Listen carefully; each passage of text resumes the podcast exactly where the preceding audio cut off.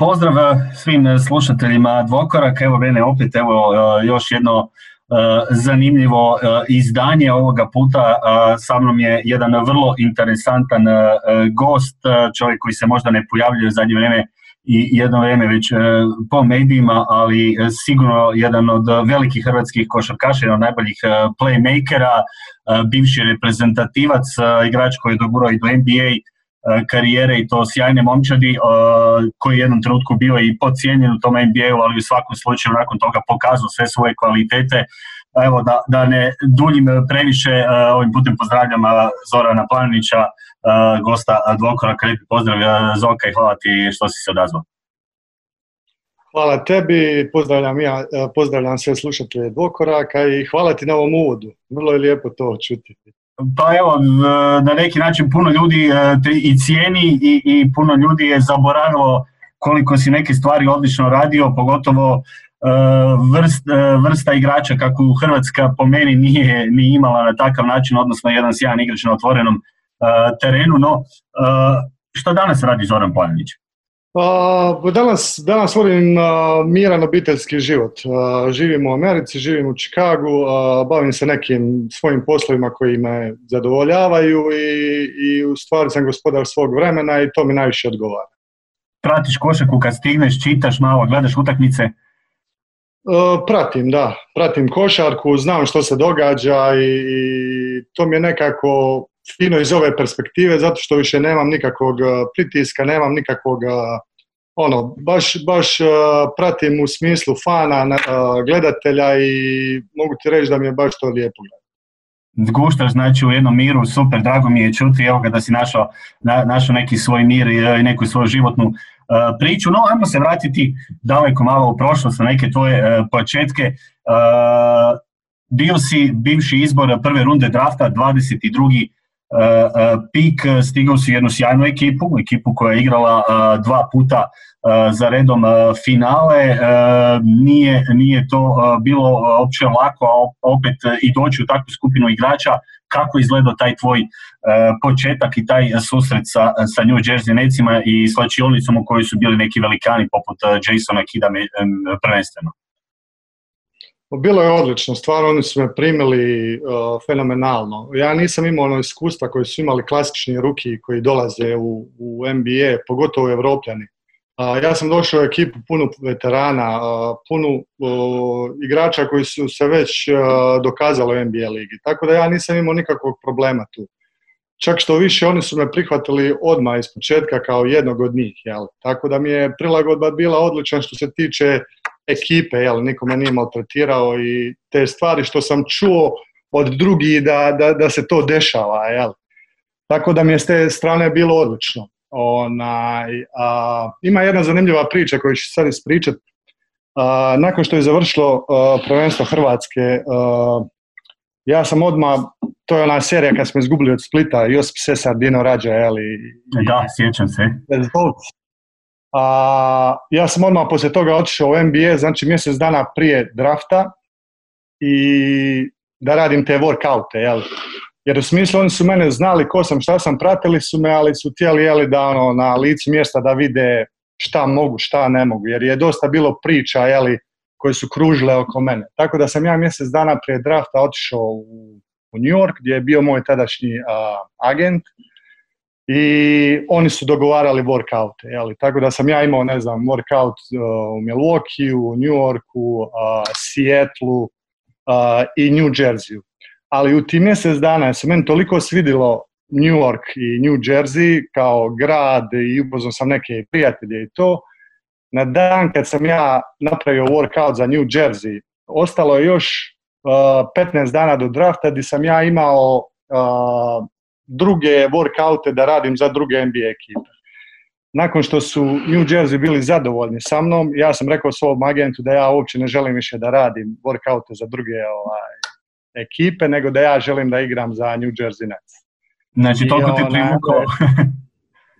Da, zato što mi se toliko svidio nastup, uh, pogotovo Rotorna Ed Stefanskog, Rotorn koji je bio uh, predsjednik Ed Stefanski koji je bio uh, GM, jel, generalni mm-hmm. menadžer i New Jersey je godinu dana prije toga igrao finale i ja sam to pratio, je li ono, Jason Kidd, eh, meni su oči bile velike, svaki put kad bi ga neko spomenuo, onaj, svidla vam se ta varijanta gdje ja dolazim kao mlad, backup, skupljam minute i, i ono, eventualno kako sezone idu da ja, jeli, dobijam sve više i više prilika. Tako da ja uopće nisam htio onaj, da pravim workout za druge ekipe, iako je Seattle, oni su imali 12. pik i 14. pik te godine, Luke Ridnauer i ovaj, Nick Hollison, iako su oni htjeli da ja dođem u Seattle još jedan put, da me još jedan put vide i garantirali bi mi 14. pik, ja mislim,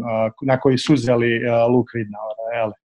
Tako da ja uopće nisam htio da idem na taj ovaj workout. Znači nije bio, nije bio važan uh, visina pika, nego u biti ono što ti se na prvu svidjelo ovoga, i koja je ekipa. Da.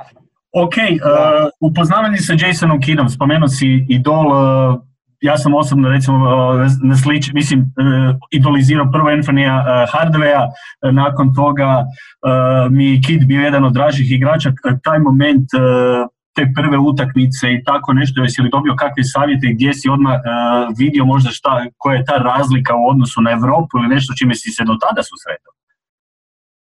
Pa cijeli da, cijela ta koncept igre je totalno drugačiji nego u Europi. Nešto što sam ja, u što sam odrastao i što sam znao, je li tamo je totalno sve drugačije. A, upoznavanje s kidom, da, to je bilo, to je bilo na prvom treningu predsezone, jeli, ovaj, kad smo bili i on nije, nije tip koji puno priča. On je više tip koji pokaziva primjerom i u stvari jednako ovako kad iz novina čitam šta je, kako je, reklo, reklo bi se da je neki ono galamđija, da je vaki, da smjenjiva trenere, ali u stvari je vrlo tih i, i u tri godine što sam ja proveo s njim, onaj, nije on puno pričao, jeli, ali je pokazivao primjerom, nad, e, treningom, na utakmicama jeli, stvari koje su, koje su neviđene. Tako da u smislu, ja sam bio s njim, gledao sam ga, normalno taj neki mali razgovor smo normalno imali koji svi drugi su igrači, ali nije sada on ti bio koji će te posjest pa će ti reći neke stvari, jeli, ali ovaj, ali sam naučio, stvarno sam puno naučio od njega i da, da, da ti budem iskren, naučio sam tu liniju, tu karakternu liniju, kako se ponaša da te drugi slijede. Jel?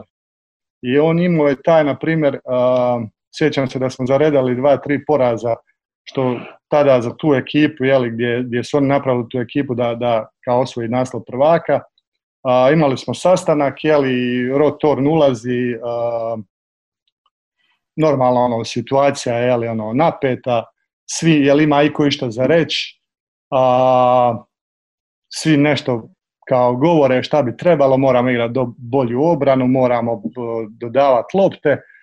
Ona, tu je tada u ekipi bio i Vince Carter i Richard Jefferson i svi, a, svi su nešto govorili ono ofrlje.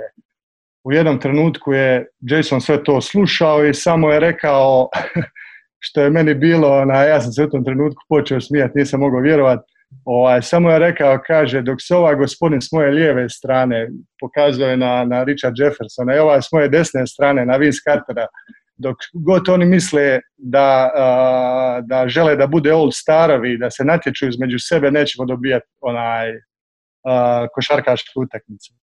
A, znao je, znao je Da, i sad sam ja u tom trenutku očekivao njih dvojicu da će jeli, skočiti u obranu, da će sad reći ta, njih dvojica se šutila. Tako da sam tu osjetio ono, njegovu veličinu i baš sam, baš sam, onaj, baš sam nakon, ono, ja sam bio malo sa strane, nakon sam pognuo glavu i osjetila se njegova veličina i njegova težina. Jel. Znači nije morao puno reći, ali kad je rekao, poprilično je bila poruka jasna na, na koji način. ovoga. I, i dakle, da i čak najvećim suigračima uz njega. Dobro, ta sezona je bila e, dobrim dijelom uh, išla u jednom uh, ok smjeru, bilo je tu sad uspona i, i, i, padova, međutim ono najzanimljivije tek je došlo kasnije. Imali li nešto što bi izvojio iz regularnog dijela sezone, nekakve još moment ili, ili nekakve periode koji su ti ostali u sjećanju? pa ta prva, prva moja sezona je bila ono, prvi 20 utakmica prilagodba, Eli, ona, iako sam ja očekivao, imao sam osjećaj da sam uh, odradio fenomenalan trening kamp. Uh, ja tada nisam znao koji svi mi, pogotovo tada, možda sada puno više se zna, ali ovaj, ta, ti sedam utakmica pred sezone, ja sam mislio da je u stvari to kao priprema za sezonu i onda šta ti da te utakmice trener, kako igraš, tako ćeš igrati u predsezoni, jel, gdje sam ja tada dobio ono 20-25 minuta u utakmici.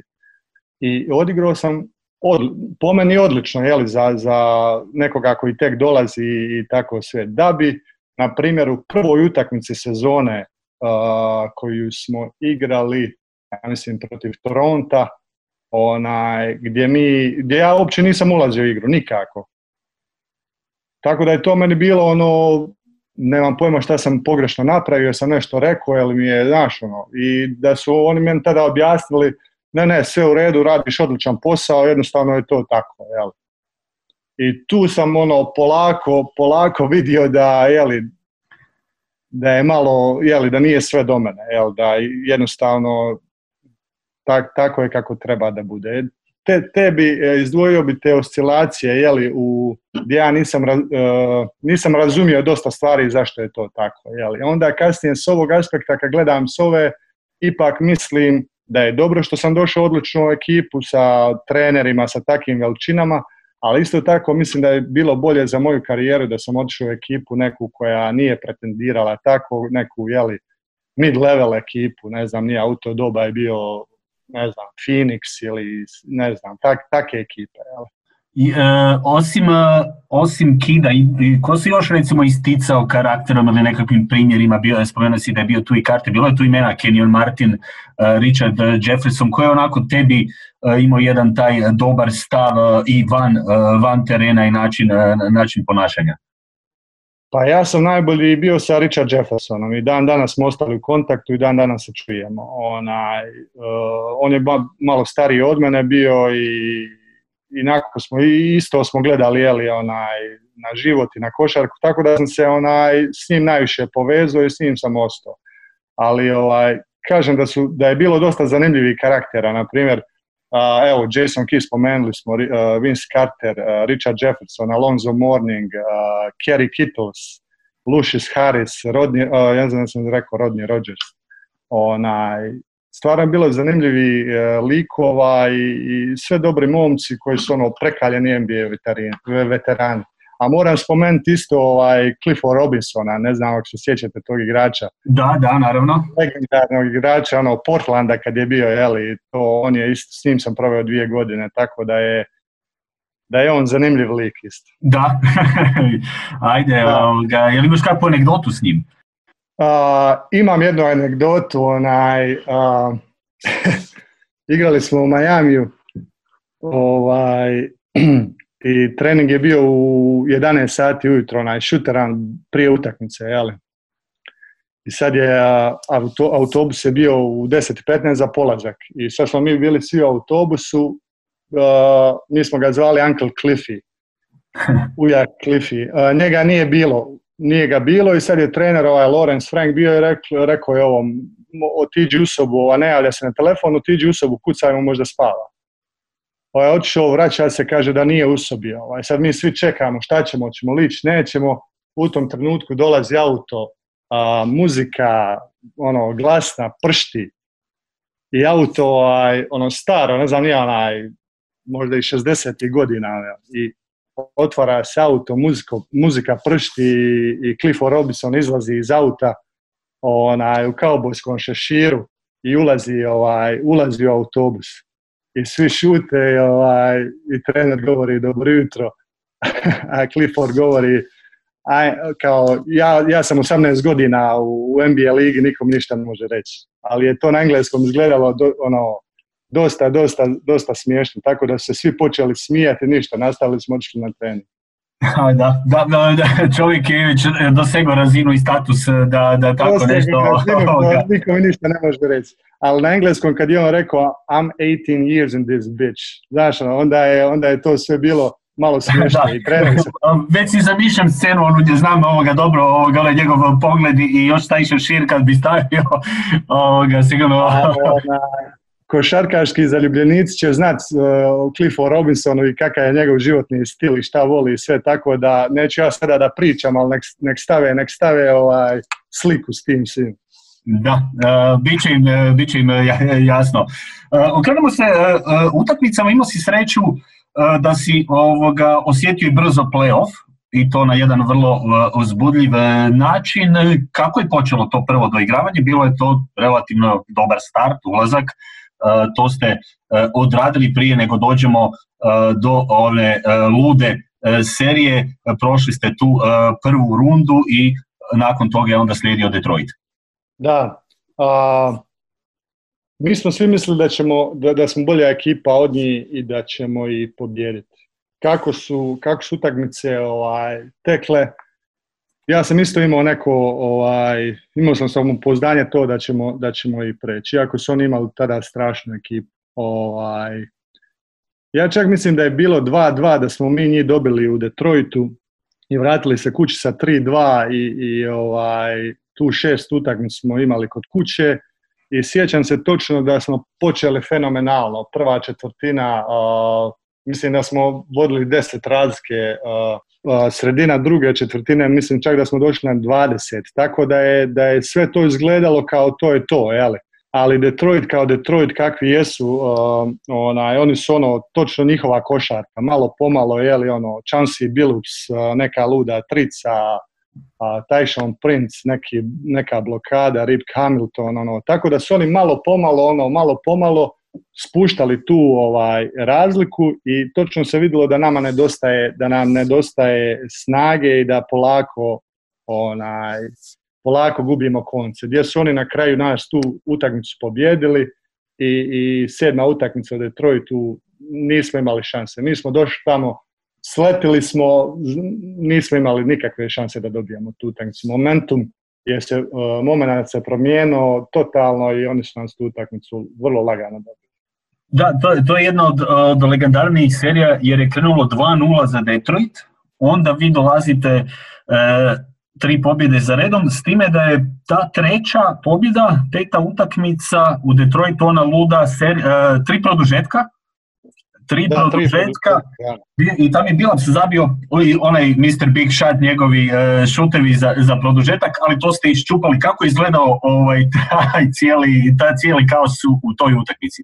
Pa, pa nevjerovatno, ja sam tu tam odgledao, odgledao sa klupe, ovaj, ali, ali je bilo ono, nerve wrecking, je li ono, stvarno, svi su bili na iglama i, i nevjerovatna je utakmica bila nevjerovatno. Ja, Chauncey Billups, je, Billups cijelu tu seriju je po meni odigrao najbolje u karijeri. On je uh, ona, ona, ona trica za, jeli, sa malte ne pola terena od table, sjeđa, ako sjećate, nevjerovatno nešto, stvarno ga je išlo i on, on je bio taj difference maker u toj seriji, jeli. Da, bilo je i onda ova utakmica koju si spomenuo gdje je u biti Hamilton je u biti odigrao odlično par puta, išlo je koš za koš u toj završnici gdje onda on na kraju prvo je izbjegnut koliko sam uspio se podsjetiti, završio je Kid neću sa Rashidom, pa je ovaj zabio preko njega, pa je Jefferson uzvratio, pa je onda, onda je Hamilton opet, opet bio na dijelu istočavanjem iz onih blokova kako su oni znali raditi. Općenito je s tim Pistonsima bilo jako teško, ko nekako hrvanje na pola terena za svaki posjed, za svaku borbu. osim tog, nisam zaboravio sam biti podatak da ta utakmica koja je otišla u tri produžetka, jedina gdje je neko zabio 100 poena, a nije bilo puno, ostale su sve bilo ispod stotke. Je, klasična ekipa Larry Brown, a oni igraju ono na pola terena, 5 na 5. Oni su Mislim da su imali igrače da igraju tako, jeli, jer i tada su oni bili svi malo i u godinama, Rashid Wallace nije se baš mogao puno kretati, ali kad on dođe na svoje mjesto, onda je na onaj low post i onaj turnaround jumper, uh, malo, malo je defanzivnih igrača to moglo da čuva, jeli. Tako da im je, baš je ono ukomponirao i igrali su odlično.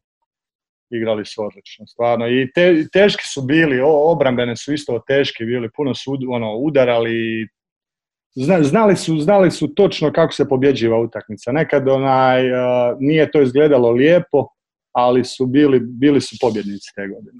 Da, ja ovo još mogu reći, iako mislim, iako mislim da smo imali bolju ekipu, a, mislim da smo mi otišli u finale, ovaj, bez obzira ko je god dobio tu seriju, mislim da bi otišli ono pravo finale, ne konferencijsko finale, onaj, da smo mi došli tamo ne bi imali šanse protiv Lakersa.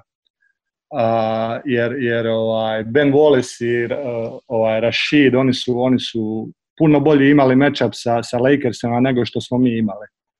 Ovaj, sa Jason Collinsom i, i tako. Tako da znači, ne znam bi li mogli dobiti uh, Lakers. Znači misliš da bi da ste vi izbacili Pistonsa da ne bi ovoga uspjeli na taj način uh, možda otići do kraja, s druge strane o njima se, uh, njima se upravo zbog toga ispada možda i bilo teže u toj seriji protiv vas na kraju na kraju su upravo zbog, to, zbog te serije na neki način i osvojili naslov jer im se ovoga poslije uh, otvorilo do krana, odnosno uspjeli su izgurati i sa tim svojim karakterom i sa tom uh, svojom obranom. Stvarno specifična ekipa i ovo što kažeš, još se tada, uh, tada je bilo ovih udaraca u ligi, odnosno čvršće se igralo, ekipe koje su ovako karakterno obrambeno znale kako pobjeđivati su u biti mogle nametnuti jedan taj tvrdi stil koji, koji možda nije bio lijep na za oko zagledati, ali svako koji je bio uspješan. Pa jeste, sigurno. tada je sigrala ovo što ja vidim, ja sad bijeli, ovo ja gledam na televiziji, tako da ne mogu, ne mogu procijeniti dovoljno, ali ovaj, ono što sam ja osjetio tada i, i, ovo kako se danas igra u NBA ligi je, razlika. Jel? Velika razlika, puno je više bilo kontakata, puno više jeli, ono, udaranja nego sada. Sada, sada se ipak ide na, na 120 poena, ide se na tu atrakciju i, i, sve to. Jel? Ali, ali opet mislim da je NBA liga najbolja i najzanimljivija košarka ovaj, što mi imamo na kugli zemaljskoj. Apsolutno ovoga, promijenio se, e, nekako su se trendovi promijenili pa na neki način moraju svi to pratiti ko e, želi ostati u koraku s vremenom. E, iza toga, iza toga sa Pistonsima onda ste imali onih par serija sa Miamijem gdje je bio susreti sa mladim Dwayneom Wadeom i gdje je Miami dosta dobro to protiv vas izgledao kako kako ti pamćenje ostalo sa takvom ekipom hita iz, to je bila ona ekipa hita koja je išla prema, prema naslovu 2006. Jeste, da, da, da. Oni su nas lagano dobili. Nismo imali, nismo imali ovaj uh, odgovor za Shaquille O'Neal. A bez, uh, mislim da je tu seriju Nenad Krstić odigrao odlično. Uh, bio je na prosjeku nekih 20 poena, ali jednostavno defanzivno ga nismo mogli. Bio je ono, baš je bio dominantan i vidjelo se da ne, da ne možemo da ne možemo puno jel, tu ali je, ali bilo je zanimljivih situacija, jeli, bilo je, ne znam, ja, Vince Carter, ako se sjećate onog zakucavanja preko Alonza Morninga, isto tako, bilo je opet uh, dosta ovaj, atrakcija i zanimljivih situacija u toj utakmici, ali su nas, lagano su nas dobili tu. 3-0 je bilo, 4-0 zapravo, da. Da, bilo je, bilo je jedne godine 4-0, pa onda uh, 4-1 ili tako, mislim da su, da su obje serije E, otišao u tom smjeru. Tvoja druga sezona, tu si dobio malo više minuta, iako ono kad sam na početku spomenuo nekako imam osjećaj ili ostao mi osjećaj da ti nisu dali pravu šansu na jedinici uh, više minuta, jer kada si dobio više minuta pokazuje si tu svoju svestranost, pogotovo za NBA terene gdje je moglo doći do izražaja neke tvoje uh, kvalitete, ali znali su te gurnuti i na dvicu gdje u biti ipak ne možeš, nisi mogao pokazati ono, ono u čemu si najbolji. Da. A, nakon te prve godine ovaj, i nakon tada što smo izgubili uh, polufinale Detroita, Jason Kidd se odlučio na operaciju koljena ovaj, i ta operacija je trebala biti, on se trebao vratiti za šest mjeseci, jel? Imao je ovaj, mislim da je ovaj, ne, ne, ne mogu se sjetiti, znam da je operirao koljeno, sad šta ne znam. Bila je teška operacija i kad je sezona počela, mi smo znali da Jason Kidd neće igrati prvi 25 utakmica, ovako nešto. I tu sam, tu sam upao u petorku i, igrao sam, po meni imao sam odličnu statistiku, mislim da sam imao ovako 12-13 pojena u prosjeku i 7-8 asistencija. Ali u ti prvi 10-11 utakmica imali smo skor 3-9, ja mislim, ovako nešto. Ona, i, i nismo, nisu, niko nije bio zadovoljan. Od navijača do, jeli, ono, ne znam, imamo, igrali su prve dvije godine finale, pa jeli ovo ono, i onda sad odjedan put, jeli, nema Jason Kida i tako da niko nije bio zadovoljan. Međutim, ja sam dobro igrao i na utakmici protiv Washingtona onaj, uh, u jednom prodoru sam slomio ruku, šaku zapravo, ko šake. I tako da sam poslije toga morao ići na operaciju gdje sam propustio dva mjeseca i u ti dva mjeseca normalno Jason Kidd je se vratio, tako da sam ja s te operacije malte ne opet ušao u, u onaj gdje sam i bio kad sam tek došao u NBA Tako da mi je, da mi je ono, ostalo još dva, tri mjeseca sezone i ja sam malte ne dobio ono 50-15 minuta po, po utakmici. Gdje opet, to je ono kad nemaš iskustva i kad si mlad, ovaj, gdje dolazi to ono, pa igrao sam dobro, zašto ne igram, pa onda pokazivaš to malo buntovništvo, to se nikom ne sviđa, jeli? I onda je tu, ovaj, tu, tu je malo pucalo, jel? Meni nije jasno zašto ja ne dobijam minute, njima nije jasno bilo zašto, zašto, sam, zašto se ja tako ponašam, jer jeli, imam jednog Jason Kida ispred sebe, iako sam ja normalno, nisam ja mislio da sam bolji igrač od njega, ali opet sam očekivao neke, jeli, neke minute druge nego to. Tako da, e, to je ta priča. Da, i, i kako je onda došao taj kraj u tim necima, gdje se li razmišljao dalje o nekoj NBA šansi ili je tu nekako si sam ovoga smatrao da je, da je, da je bolje otići u Europu i, i tu dobiti možda neku priliku, naravno iz te financijske i te igračke strane? A, ja kad sam potpisao za New Jersey Nets, prva runda drafta je tada bilo uh, tri, tri godine plus jednu godinu uh, od toj plus jednoj godini, znači četvrtoj godini uh, New Jersey ima pravo da li hoće da prihvati ili ne. A na početku na početku uh, treće godine kad je krenuo trening kamp, uh, ekipa, jeli, management ima deset dana da odluči da li će prihvatiti tu četvrtu godinu ili ne. Nakon tih deset dana oni su prihvatili tu moju četvrtu godinu. Jeli. Onaj, time su meni, šta ja znam, ja sam time mislio da su oni meni ono, ok, vjerujem u njega ovdje već dvije godine, znamo šta može, da uzeli smo mu to i po tome sam se ja ravno misli, uh, razmišljao sam, oni znaju šta hoće, da će mi priliku. Jel? Uh, onaj, ušli smo u taj trening kamp, krenula je sezona, međutim sve se isto dešava. Jel? Niš, u stvari ni, ni, ništa se ne mijenja. Jel? Tako nakon te treće godine sam ja ovaj, vidio da, da nema od men, da ne, neću dobijati jeli, ta četvrta godina da će mi otići, gdje ja nisam htio više da čekam. Jeli. Sad u tom trenutku poka, uh, dolaze drugi NBA klubovi koji su zainteresirani, koji žele jeli, da, da dođem, trade ili vamo, tamo.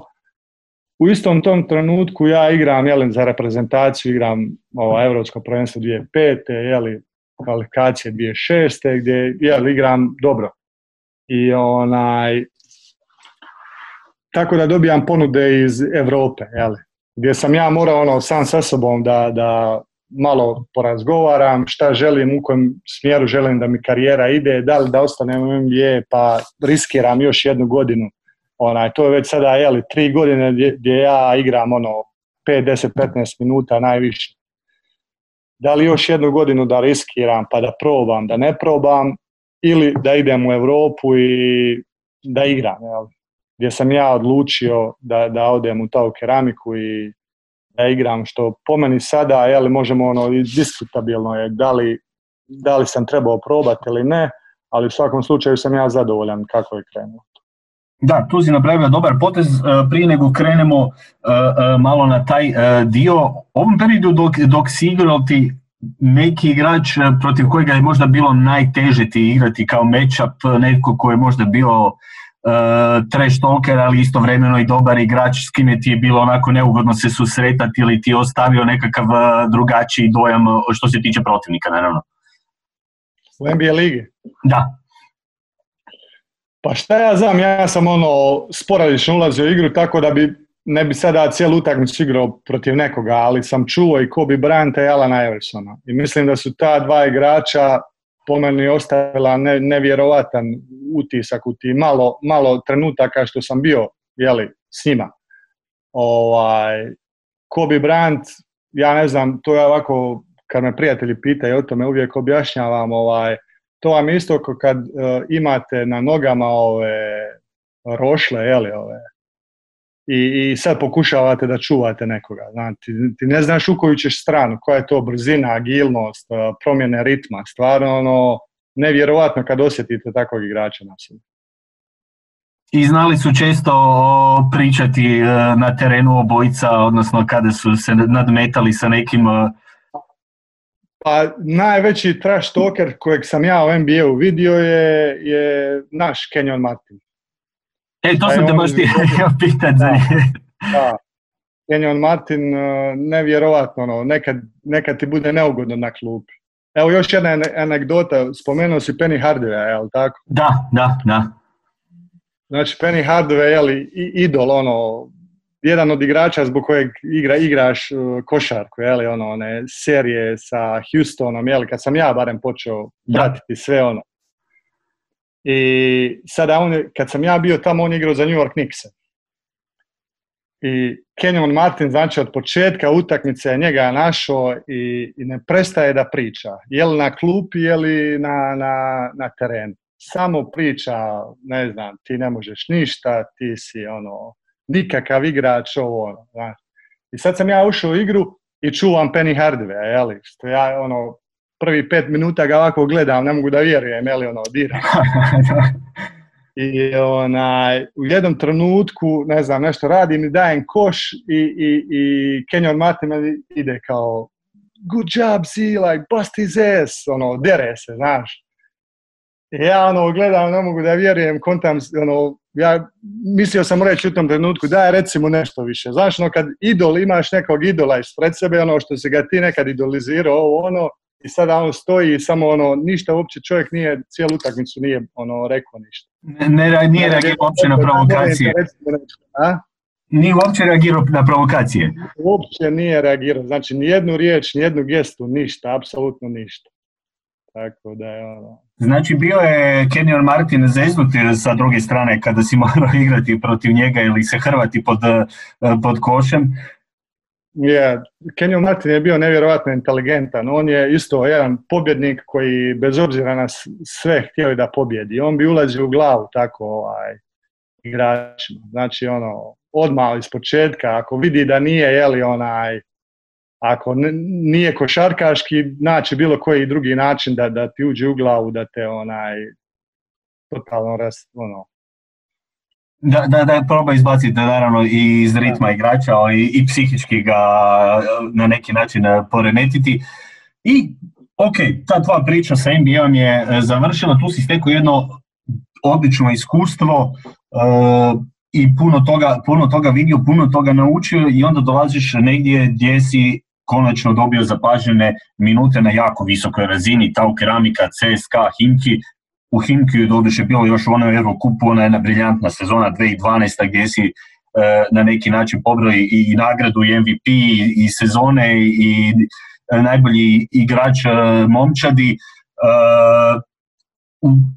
Koji, koji dio tog europskog iskustva ti je možda najbolje, najbolje sjeo? Ne, imao, imao sam stvarno odlične, odlične sezone u Europi. Onaj, pogotovo tu tau keramiku. Moja prva godina, jel, malo sam bio nervozan kako će to sve izgledat. Uh, tri godine, jel, ne baš pretjera, pretjeranog igranja u NBA ligi. Uh, trener Perasović, uh, za kojeg sam ja čuo da je ono gonič robova, jeli, da se trenira nemilosrdno, da je ono bezosjećajan, da ne znam, ono, stvarno prepali su me ljudi, jeli. I onda totalan suprotnost, gdje je meni on jedan od najdražih trenera, gdje je odličan, pošten, koliko treniraš, koliko zaslužiš, toliko je dobijaš jeli, ovaj, minute, gdje mi je dao startnu rolu iako su oni tada imali Pavla Priđonija koji je godinu dana prije bio jedan od najboljih playmakera Europe, jel? I po meni gdje sam ja totalno opravdao tu, tu ulogu. Onaj, ali, ali fenomenalna ekipa, košarkaški grad, ovaj, cijeli, cijeli grad Vitorija živi za, za ta keramiku i stvarno prelijepo iskustvo. Uživo sam igrajući u Vitoriji. Znači to ti je nekako najbolje, odnosno najviše ostalo sjećanju kao, kao lijepa uspomena, uh, ispred čak uh, ovih ruskih uh, momčadi? Pa ne, ne bih rekao. Mislim da je to ono etapa jedna. Jeli? Mislim da sam najbolju košarku igrao u Kimkiju. U 2012. Uh, pa da, tada smo igrali Eurokupu, ali isto i poslije toga, ta godina poslije gdje smo igrali Euroligu, mislim da sam odigrao odlično isto, još bolje nego tu sezonu. Da, mislim da su i brojke bile 2012. 2013. tako je, još, još, još si podigao razinu. Ne samo brojke, nego ovaj, način na koji sam igrao. Jer nekad ovaj, statistika zna i zavarati, jeli? Ovaj, znam utakmice gdje sam imao odlične brojke, gdje ipak nisam bio zadovoljan kako sam igrao, a isto tako, ne znam, gdje sam zabio šest poena, a spomeni sam igrao, išao sam kući zadovoljan načinom na kojim sam igrao, jel? Ovaj, ali te godine uh, mislim da sam stvarno ono, stasao i strasto i bio sam i, i zreo u igri i, i malte ne, baš sam bio zadovoljan kako sam odradio tu sezonu. I da, ovo što kažeš, ovo što kažeš brojke puno puta uh, znaju uh, zavarati, naravno neki put uh, daju koliko možda i, i, i imaš i, minuta, jer na neki način što više minuta bit će i veće, vjerojatno i brojke u nekim segmentima, ali kad se ti osjećaš zadovoljan sa svojim potezima i načinom, pogotovo jer ta uloga playmakera je specifična, ti si taj vođa na neki način na terenu ko diktira tempo i, i E, čini mi se da si dobio onda pravi prostor i, i kao što kažem ovaj, na početku u biti kao što sam spomenuo nekako mi se činilo kada imaš šansu juriti terenom i, i, biti taj slotom koji, e, koji ima samopouzdanje, onda si mogao puno, puno toga dati jer si imao, imao si tu uh, prednost u odnosu na, na, na mnoge druge igrače, to si kasnije znao fantastično koristiti. Da, pa je, a, specifično, ja pogotovo u kasnijem dijelu karijere, uvijek sam išao u utakmicu, jeli, uvijek sam išao u utakmicu da pokušavam organizirati, da pokušavam kontrolirati i da, da dovedem u situaciju svoje suigrače u najbolju situaciju za njih da bi, da bi bili produktivni ili da bi bili jeli, za kolektiv puno bolji tako sam ulazio u utakmicu. Kad taj plan ne bi, jeli, iz nekog razloga ne bi e, radio, onda bi preuzimao na sebe neku odgovornost ili nešto bi iz kalupa iskako ili nemam pojma nešto tako radio. Tako mi je išlo, tako sam ulazio u svojoj kasnijoj karijeri, di, na primjer, kad bi moji suigrači ovaj, odradili dobar posao gdje u stvari meni nije ni trebalo jel, da zabijem ne znam, neke poene gdje ostaješ jel, na ono 8, 10 ili poena, tako nešto, ali jeli, svi imamo odlične utakmice, pobjeđivamo, što je najbitnije, svi su zadovoljni, jeli, od trenera, generalnog menadžera, predsjednika, sponzora, jeli, tako da je, da je puno bitnije mi to bilo. Gdje u onom ranijem dijelu karijere normalno koji svi mlađi igrači tražiš jeli, poene, atrakciju ili tako, tako neke stvari. Jeli. Da, to je, to, to naučiš, ovo kao što si rekao, puno ti je donijelo iskustvo u NBA-u. Danas je ta situacija malo drugčija, europskim igračima je lakše doći do NBA, lakše im je, odnosno možda se i malo e, bolje, e, e, odnosno bolje im se pruža prilika, možda i ranije dobe više minuta i na, na taj način ti si još uvijek bio u onom periodu kada, kada se, ok, već se počelo otvarati, ali i dalje je bilo ovoga za neke igrače teže dobiti priliku, ostalom i manji broj tih europskih igrača je tada još uvijek bio u, u NBA-u. Pa je, tada je, tada je krenulo, mislim da je tada krenulo, onaj, mi smo isto taj draft 2003. godina je bilo dosta, ovaj, dosta je bilo Evropljana, uh, ali to je još bio ne začetak. Uh, sad je liga postala, košarka je postala globalna na nekoj nevjerojatnoj razini s ovim jeli, društvenim mrežama, sve se prati, sve se zna, uh, malte ne, nema kutka na kugli zemaljskoj gdje, gdje ne možeš nekog igrača učiti čak i prije 15. godine, jel? što prije možda 20 godina bilo nepojmljivo. Jel? Onaj, tako da i NBA liga ide tome i dosta su uspješni, jeli? pogotovo sada, evo, sada se Afrika otvara, onaj, tako da će sigurno ćemo vidjeti u idući 5, 6, 10 godina puno više Afrikanaca u NBA ligi nego što je bilo prije. Da, otvorio si jednu zanimljivu uh, temu, ovoga, jedan uh, moj dragi kolega je pisao baš upravo ovoga, o toj, uh, toj, toj situaciji, odnosno o dolasku afričkih igrača. Imamo tu nekoliko izvrsnih talenata koji se nameću i mogli bi i takako napraviti bum još u godinama koje dolaze. Sijakam fantastično napreduje kao igrač, imamo ovoga još primjera Embiid je tu ostalom ta, ta, ta, ta grupa igrača vrlo, vrlo, vrlo interesantna imena koja, koja dolaze. Pa jeste, uh, NBA liga je krenula s tim, pa evo dok sam ja bio ovaj, tamo oni su radili te Basketball Without Borders u Africi, jeli, ovaj, gdje su radili kampove sa igračima iz NBA lige u svojim ovim zemljama odakle oni imaju korijene, jel? Tako da ona, i isto ga je sve proteklo. Ja mislim da je Sjakam isto bio jedan, da su ga zaprazili tada na, na kampu jednog, ne znam ko je bio i Gudala ili ne znam, ne znam ko. Tako da oni sada, evo da nije, ovog, da nije ovog virusa, oni bi sada već krenuli sa NBA Afrika, jeli? Već, bi, već su osnovali bili tu ligu i to sve. Znači oni su prepoznali potencijal i jeli, NBA liga kao što je globalna, oni onaj, oni žele produkt što bolji da imaju, jeli, tako da, da, mislim da su vrlo pametni u tome i žele da bude, jeli, što bolje za njih. Reci mi ovoga, od ovih današnjih ekipa i stilova, imaš nekoga ko ti je onako najdraži, ko ti se dopada, koga možda najviše voliš pogledati? Uh, volim pogledati Clipperse, volim pogledati uh, Lenarda, uh, Paul Georgea, volim način na koji igraju oni i volim zato ovaj, i zbog Ivice Zubca, ali uh, u stvari volim pogledati ekipe gdje igraju naši, jel, Utah i Phoenix i tako ovaj, volim da gledam te ekipe i te ekipe najčešće i gledam. A ovdje ovaj, mi je dobro zato što naveče ovaj, utakmice su uvijek od 7, 7 sati naveče, tako da mogu svaki dan malte ne gledati ovaj, NBA ligu, tako da mi to odgovara i te ekipe najviše gledam. Evo, lijepo je za čut baš e, to da, da pratiš momčadi kojima su e, hrvatski igrači. Evo, zadnjih godina smo se na neki način opet vratili malo sa sa, tim, uh, sa tom scenom, odnosno dobili su naši igrači priliku nekim malo većim ulogama, nekim malo manjim, ali svakako imamo talenta, ima tu mladosti. Uh, sa Zubcom si nekako u, naj, u najboljem odnosu i, i, i sviđa li ti se njegov napredak do sada i misliš li da još može dugo na, odnosno razvijati svoju igru prema ovim modernim zahtjevima koje danas imamo?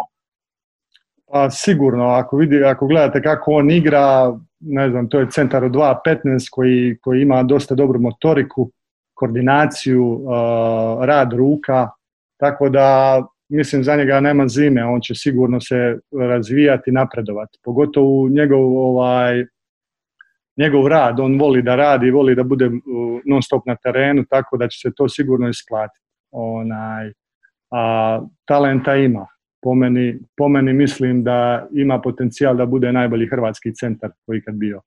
Onaj. I mislim da je na dobrom putu, jeli, u dobroj ekipi. A, naučio, već dobija poprima taj pobjednički mentalitet, e, zna šta treba da radi, dosta je solidan, jeli, ono, ima dobro tijelo, tako da, da sigurno ovaj, da će biti to dobro. Iako ja i on ovaj, godinama smo, godi, o, razlika je u godinama, ovaj, tako da čujemo se, ali nismo, ne, nismo sada u nekim odnosima jeli, da, da razgovaramo, ovaj, ali, ali čujemo se, da. Pročitao sam negdje nedavno, u biti zato spomenuo sam to, sam negdje pročitao da, da, da, da si on je ovoga spomenuo tebe da si timo nekako uh, najveći utjecaj na njegov, uh, njegovu želju za NBA-om, uh, baš uh, te istaknuo kao nekoga ko, kao vodilju nekako na, uh, na neki način, on je došao isto dosta mlad, ali evo što si rekao, ovoga, u biti vrlo je važno u kakvu sredinu dođeš, u kojem trenutku, kakva je isto atmosfera u tom klubu, jer tu se mora dosta tih faktora poklopiti da bi ti na neki način dobio e, mogućnost ili da, ti, da bi ti se otvorila vrata za jedan normalan razvoj bez pritiska, bez previše očekivanja, znamo da to može biti dosta nezgodno. Pa istina, istina. Treba, trebaš biti na, dobro, na pravom mjestu u pravom trenutku, jeli? pogotovo u, u tim ranijim trenucima, jeli, samopouzdanje je sve. Trener ti ga može dati, a možete ga i uzeti. Jeli. E sada ovaj, trebam, trebamo vidjeti jeli, u kakvu situaciju dolaziš i šta, je, šta ekipa želi, koja su očekivanja i sve to dolazi, jeli, sve se to treba uzeti u neki obzir. Ovaj, ali uh, zanimljivo je kod Ivice, sad kad je spomenuo ovaj, to što je spomenuo, ovaj, ja se sjećam dolaska jeli, u Čitluk i dolaska u svoje bake, ovaj, jer je to kuća do kuće, jeli, Ivica živi kuća do kuće do moje bake, pokojne, onaj, i njegov otac Ivan je napravio koš ispred kuće, jel, gdje su tu sva lokalna djeca dolazila da, da igraju. Iako Ivica već od malena vidjelo se da je puno veći od ostalih. To je zanimljivo, jer sada kad analiziramo i gledamo njega kako igra i kako se ovaj kreće, on je tada već Znači kao ono djeca, znaš imaš loptu i sada svi driblaju, svi šutiraju, svi, svi jedno rade. Tada nije bilo ti si centar, ti si playmaker. Ti da, svi smo kao morali sve znati. Bravo. I točno se vidi u njegovoj igri, ovaj, motorika njegova, koordinacija. To nije koordinacija od šlampavog centra nekog, jel tako? To je on, on, on fantastično trči. Uh, I to je ono što, što košarka mora početi na ulici, i tek onda da se ide u klub. I tako je, to je dosta, dosta važno da, da mi vratimo košarku na ulici, da bude što više terena i, i da se djeca igraju na ulici.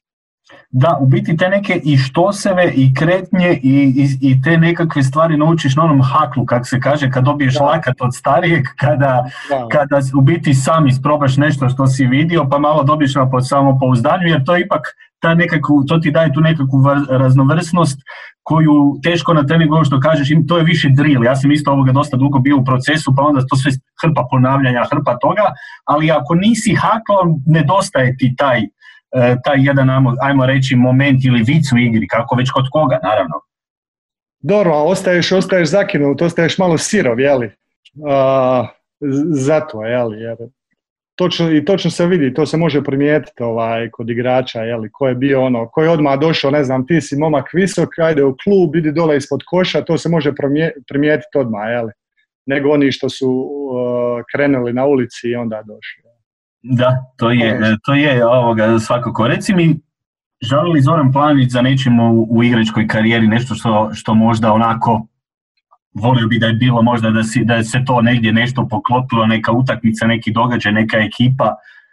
Pa volio bi, volio bi da se nisam ozlijedio uh, u trećoj, četvrtoj minuti uh, 2005. godine ovaj, u četvrtfinalu protiv, protiv Španjolske. To bi volio jer uh, mislim, mislim da smo imali bolju ekipu od njih i, i tu, smo, tu smo utakmicu trebali, trebali pobijediti. Imali kad, smo kad bi mogao vratiti vrijeme, vratio bi na tu utakmicu, ajmo reći, kad bi morao izabrati.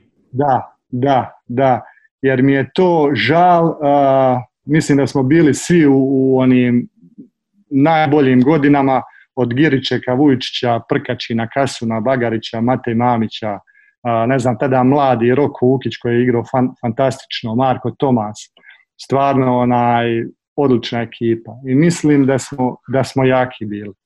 I, i, i sada, jeli, a evo ja sada malo i sanjarim, ali mislim da smo mogli uzeti ovaj, mislim da smo mogli uzeti zlato te godine. Pa nije, nije pogrešno, ni loše sanjariti, u svakom slučaju si upravo bila je fantastična ekipa spoji vrlo zanimljivih igrača, bila tu i karaktera i, i, i poklopili su se neke stvari, osjećalo se to da, da, da ta ekipa može i, i ovo što kažeš, to kad krene na takvim turnir natjecanjima, onda je uvijek sve moguće, ali u biti Hrvatska nije zaostala ogromno za nekim drugim na takav način, nego jednostavno kako ovo godinama svi pričaju, falila nam je ta jedna lopta u određenim trenucima ili jedan moment gdje smo nekako uh, ostali kratki pa onda ništa od toga. Istina, istina jer uh, sve poslije, ako ćemo gledati i 2006. godinu, onaj, poslije poslije je Vujičić i Girček i, i Spahija trener, poslije toga zbog toga što je se desilo, jeli, zbog nekih razloga nisu jeli, ono, hoće igrat, neće igrat, uh, vamo, tamo, tako da, da imam osjećaj da, da, smo se, da smo se nekako raspali. Trebali smo, trebali smo malo, malo bolje i iskomunicirati i bolje ovaj, da se sastajemo i da pređemo preko nekih stvari i da nastavimo tamo gdje smo, gdje smo stali. Ne, nekako smo poslije toga imam osjećaj kao da smo digli ru, ruke ono, i sve. Imali smo odličnu ekipu.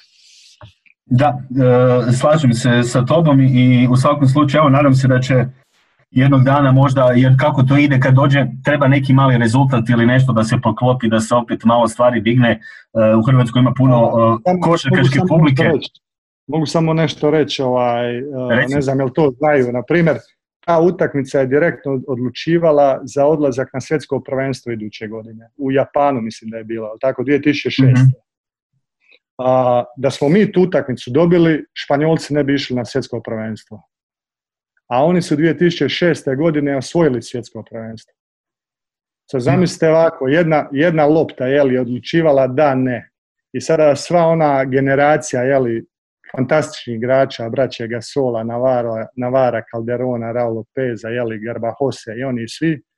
Sad zamislite da nisu otišli na svjetsko prvenstvo, da nisu osvojili zlato, jeli, kak, koja je to onaj, tako mala, da je razlika, mala razlika koja piše povijest. U biti, kao što smo na početku pričali, kao što smo na početku se dotaknuli, tog šuta Hamiltona u šestoj utakmici gdje vi isto u biti imate 3-2 doma ste, oni su izgubili u produžecima e, ka, ono, momentum je na vašoj strani samo, samo da to preživimo jer znamo da sedma nosi puno gore i opet ta jedna lopta da Pistonsi nisu prošli, vjerojatno ne bi bili naravno i prvaci te godine i htio sam reći vjerojatno i on ne bi ta generacija možda uopće uzela naslova, evo ovako su ostali upamćeni poklopi se nekako je to je, to je, to je u biti čar to uh, sporta, pogotovo košarke što, što u biti malo, malo toga ovisi, a da puno toga u biti se može promijeniti.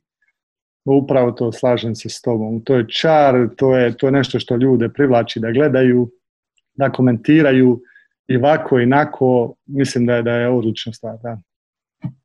Evo ovime smo uh, došli do kraja ovog uh, podcasta. Uh, dragi slušatelji Dvokoraka, evo nadam se da vam je bilo E, zanimljivo. E, još jednom velika mi je čast i zadovoljstvo Zorane što si ovoga se e, javio i što, što si ovoga se odlučio podijeliti neka svoja iskustva i neke anegdote. Nadam se da, da je bilo vrlo interesantno svima koji su slušali. Tebi želim puno sreće u životu, da uživaš u tom miru koji si našao, pa evo možda jednog dana opet da prokomentiramo možda neku utakmicu, možda neke buduće nece recimo. Vid, hvala ti što si me zovno, bilo mi je zadovoljstvo i ko zna, vidit ćemo. Vidit ćemo šta, šta život donosi. Tako je. Pozdrav svima. Pozdrav.